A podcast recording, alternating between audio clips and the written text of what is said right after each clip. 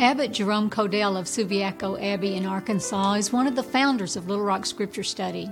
He recently wrote a very helpful article in the Abbey Message titled Dominance of the Foreground.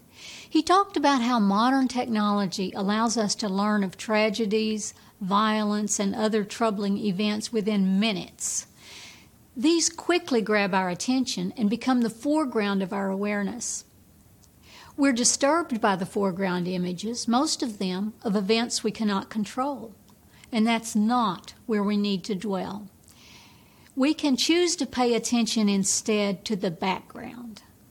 As Catholics, that background is formed by God's Word in the Scriptures, our faith traditions, teachings of the Church, our creed, those things that we continue to learn more and more about our whole lives.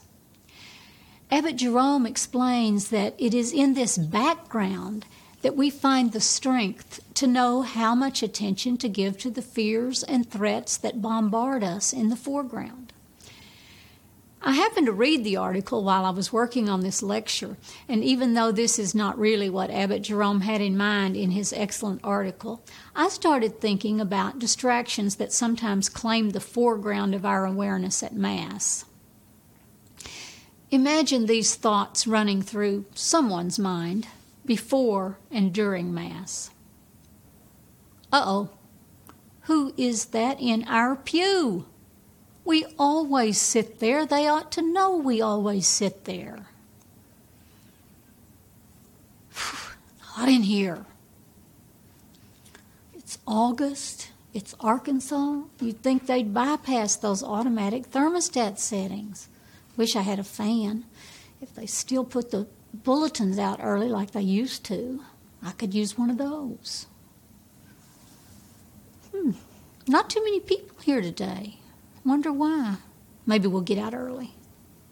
Oh no. I see someone up there in the front pew going over her index cards. That means she's going to speak after communion.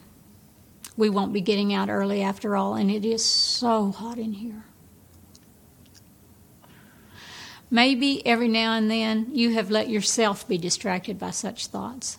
This study is going to help us strengthen our background understanding of the Eucharist so that we don't get sidetracked by the foreground. As an adult, I've been privileged to learn so much about the Eucharist that has inspired me. Some of it left me truly with a sense of awe. My belief in the real presence of Christ in the Eucharist has been strengthened, yes. But so have my faith in the Scriptures as the Word of God, my belief in Jesus as God's Son, and my conviction that I am obligated to live out the Eucharist in my life. To begin this study of the Christian Eucharist as feast, we turn first to Old Testament stories of hospitality and of meals, both ordinary meals and symbolic rituals. We start with the Old Testament because Jesus himself read, prayed, and lived by the prescriptions of the Old Testament priests and shared the hopes of the Old Testament prophets. And because Jesus, like all faithful Jews, believed in the promise of a Messiah, a redeeming presence of God. As your commentary says, it would be foolish to ignore how biblical texts of earlier eras helped form and fashion later believers' understanding of their faith. In the Genesis chapter 18 story of the three men who visit Abraham and Sarah, we explore an Old Testament meal that really initiated the story of our salvation. Up until those three mysterious strangers approached Abraham's tent in a place near Hebron, humanity had mostly failed God, refusing to live in a way that might please God. But what about God's part? Remember that both God and people have responsibilities in any covenant they make together. Where were the descendants God had promised Abraham? At the age of almost a hundred, he has none. Which of the strangers is God? Is God guest number one, guest number two, or guest number three? Neither we nor Abraham have any way of knowing, at least at first. Abraham welcomes the strangers, giving them water and a place to rest out of the sun. he puts together a plentiful, mouth-watering meal, which he serves to them himself. A wonderful visual image is formed as we read this story. The funny part is how Abraham goes about it with such gusto. Quick! He barks to his wife Sarah to fix cakes, a lot of cakes. Then he rushes out to choose the lamb and give more orders. Even with our modern kitchens and appliances, we could never fix a lavish meal like this as fast as Abraham seems to have done it. He doesn't know he is entertaining God, but he clearly wants to please. It's part of the culture of his time. In verses 9 to 15, things slow down and the attention shifts to one of the strangers and the promise he announces. Abraham has stopped rushing around, and Sarah is quiet because she's eavesdropping from the tent. The stranger, whom we now know is the Lord, makes a wild promise to Abraham. Neither he nor Sarah accepts this birth announcement like we think a model of faith should. They resist believing God, and Sarah treats the message like a joke and laughs. Neither of them is ready to accept the promise or to believe that God is, after all, God and is not limited to their expectations. In one of her sonnets from the Portuguese, Elizabeth Barrett Browning wrote that God's gifts put man's best dreams to shame. I often limit God to outcomes that I can imagine too. But God asks me and you, just like He asked Sarah and Abraham Is anything too marvelous for the Lord to do? I want and need to answer no, of course not. Bible scholar Walter Brueggemann says that this story shows how difficult faith is because faith calls us to believe promises that are beyond our expectations and even beyond all evidence. From the book of Exodus, we next consider the familiar and dramatic description of Passover. Catholics hear this beautiful reading at the Holy Thursday liturgy. Again, in the context of a meal, God makes a promise to Israel, this time the incredible promise of freedom from slavery in Egypt. Before he gives a historical record of the Exodus, the biblical narrator gives instructions on how future generations are to celebrate a ritual of Passover. The foods, the preparation, the posture, the clothing, the attitude, all are carefully described. So, this passage, recorded hundreds of years after the actual Exodus event, is both historical and catechetical written for the sake of Jews who even today obediently observe this ritual meal each spring. The ritual began with the sacrifice of the lamb in the temple in Jerusalem, followed by the meal at the family table. The Passover for Jews is more than a remembrance. Jewish tradition sees the Passover sacrifice and the Passover meal as making everyone who later celebrates it spiritual participants in the first Passover night, no matter how many centuries have passed.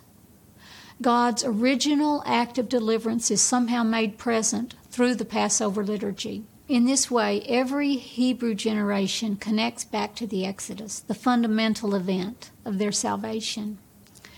We could say that the sacrifice of the Passover lamb understood as a substitute for the people, expresses Israel's complete dependence on God. It was Israel's way of putting herself entirely into the hands of God and risking this nighttime flight that surely seemed impossible to them. I doubt that I could dare to begin a journey out of Egypt like Israel did.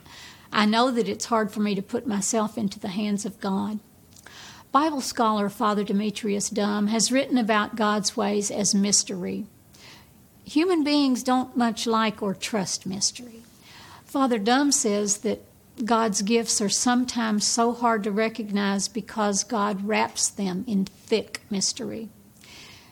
Maybe to be able to entrust our lives to God, hampered as we are with only human understanding, we just need to say to ourselves, It's a mystery to me and keep on trying. As a child, I was taught that I would never be able to understand some of our Catholic doctrine because they are mysteries. The Passover narrative gives me, though, a much richer understanding of the Eucharist as a sacrifice and communion as a way to take into myself the body of Christ as nourishment for life. The Eucharist is the all important Christian family meal celebrated around the Lord's table, much like the Passover ritual is for Jews. Like the Passover, the Eucharist recalls a past act of redemption it is a present encounter with Jesus risen from the dead, and it looks forward to his coming again. Mysterious? Yes. And as Vatican II taught us, the source and summit of our Christian life. The third feast we consider comes from the 25th chapter of Isaiah. Again, lavish food is provided, and again, God makes promises that go way beyond what people would expect, believe, or imagine. Your commentary calls Isaiah's prophecy mind boggling. Isaiah is writing this at a time when the Israelites are the victims, as they have often been, of bloody takeovers by more powerful nations. Many people are starving, many are dying, and most are surely losing heart. Against this dismal reality, Isaiah says God will intercede on Jerusalem's Mount Zion with a feast of the most delectable, costly foods and the best wines there are, plenty to provide for all peoples. In short, this is a vision of the long awaited kingdom of God we're told there will be guests there from every nation and all peoples. We know that feasting on rich food and fine wine symbolizes the fullness of life that God wants for his people. The kingdom of God is often symbolized by a feast. When this particular reading is heard at Sunday Mass, it is paired with Matthew's Gospel of the wedding banquet. The invited guests reject the invitation to the banquet but outsiders who would not normally be invited happily accept. They are the poor and the outcasts, maybe people in trouble with the law or people without any community standing. And this brings up another reason that this prophecy surely was hard for Israel to believe. The people of Israel had suffered much destruction and heartache throughout their long history. While many may have claimed that God had abandoned them and his part of the covenant, the more honest among them surely had to admit that part of the problem was theirs. They had listened to false prophets along the way who told them what they wanted to hear. They had rejected prophets like Isaiah and Jeremiah who begged them to trust God and to admit their own sins of oppression and injustice against the poor. But even despite all their failures, God is once again inviting them back. As we move to verse 7 of this passage, the God who offers the bountiful feast does even more. Isaiah seems to imagine a veil of death covering the earth. And death here is more than physical death. It is a negative force that counters and prevents well being. The world can't seem to shake the effects of death and destruction, especially the sadness, loss, and mourning that go along with it. But now, as Walter Brueggemann puts it, the Lord of life plans to terminate that mood and destroy the very force of death. Some people are able to grasp this promise in life. My husband called a dear friend who was close to death when he asked her how she was feeling, she said, Terrible, but I've never been happier. And then in verse 8, we see one of the most tender, most human images of God I can imagine, and that is the image of God wiping the tears from our eyes. We can assume, too, that there will be no more reason for heartache and tears in this depiction of the kingdom of God. Father John Foley wrote a beautiful and moving song based on our next scripture passage from chapter 55 of Isaiah. The song is called Come to the Water. While Isaiah 55, verse 1 simply reads, All you who are thirsty, come to the water. Foley identifies specifically who those thirsty people might be. Here are some of his words Let all who thirst, all who have nothing, all who seek, come to the water. Let all who toil, all who are weary, all who labor without rest, let them come to the Lord. Bring all the poor, the children without might, without price, come to the Lord. The verses of Isaiah 55 that we study today are offered as the Old Testament reading three different times in the church's liturgical cycle. It is one of the suggested readings for the Easter Vigil Mass. It is read on the feast of the baptism of the Lord, and it is read during Cycle A on the 18th Sunday of Ordinary Time, along with the Gospel of the loaves and fishes. In Isaiah's words, in the miracle of the loaves and fishes, and in the song Come to the Water, there is one common message. The gift of life in God's presence is plentiful, free, and open to all. We can spend our money, our time, our emotional energy on other things in an effort to buy security, but what we buy will not really nourish or satisfy us. In contrast, the grain, wine, and milk of God's love and promises are unbelievably superior, and all are free. The only requirement is that we hunger and thirst for God. Now, why would anyone say no to that? Paul Hanson addresses this in his commentary with a blunt but probably accurate explanation. It's called control. The only thing that can exclude us from the banquet is that we would choose to be someplace else. And why would we choose this? Because we want to determine the menu. We want to be in control of who's going to be there. We don't want to appear gullible. No surprises, please. We may be used to thinking that with pure grit and determination, we can make our lives what we want them to be. This illusion of control makes it hard to accept that God's presence and promises give life its only true meaning, or to accept that God's bill of fare is richer than anything we can imagine, or to believe that it is all free. In these Old Testament scriptures, we've visited religion, tradition, culture, liturgy, prophecy, and history at least a little bit of each. I hope these snippets have given you more understanding of all that has formed our Eucharistic celebration today. This is indispensable background. Perhaps it will keep at bay all those disturbing little distractions we talked about earlier. Those things that aren't important but come to the foreground so easily anyway. Also, in the background is the meaning of the word Eucharist, which is from the Greek word for thanksgiving. Eons after Abraham and Sarah, after Moses, after Isaiah, and 2,000 plus years after Jesus, we come together to joyfully thank God for his marvelous, stunning deeds.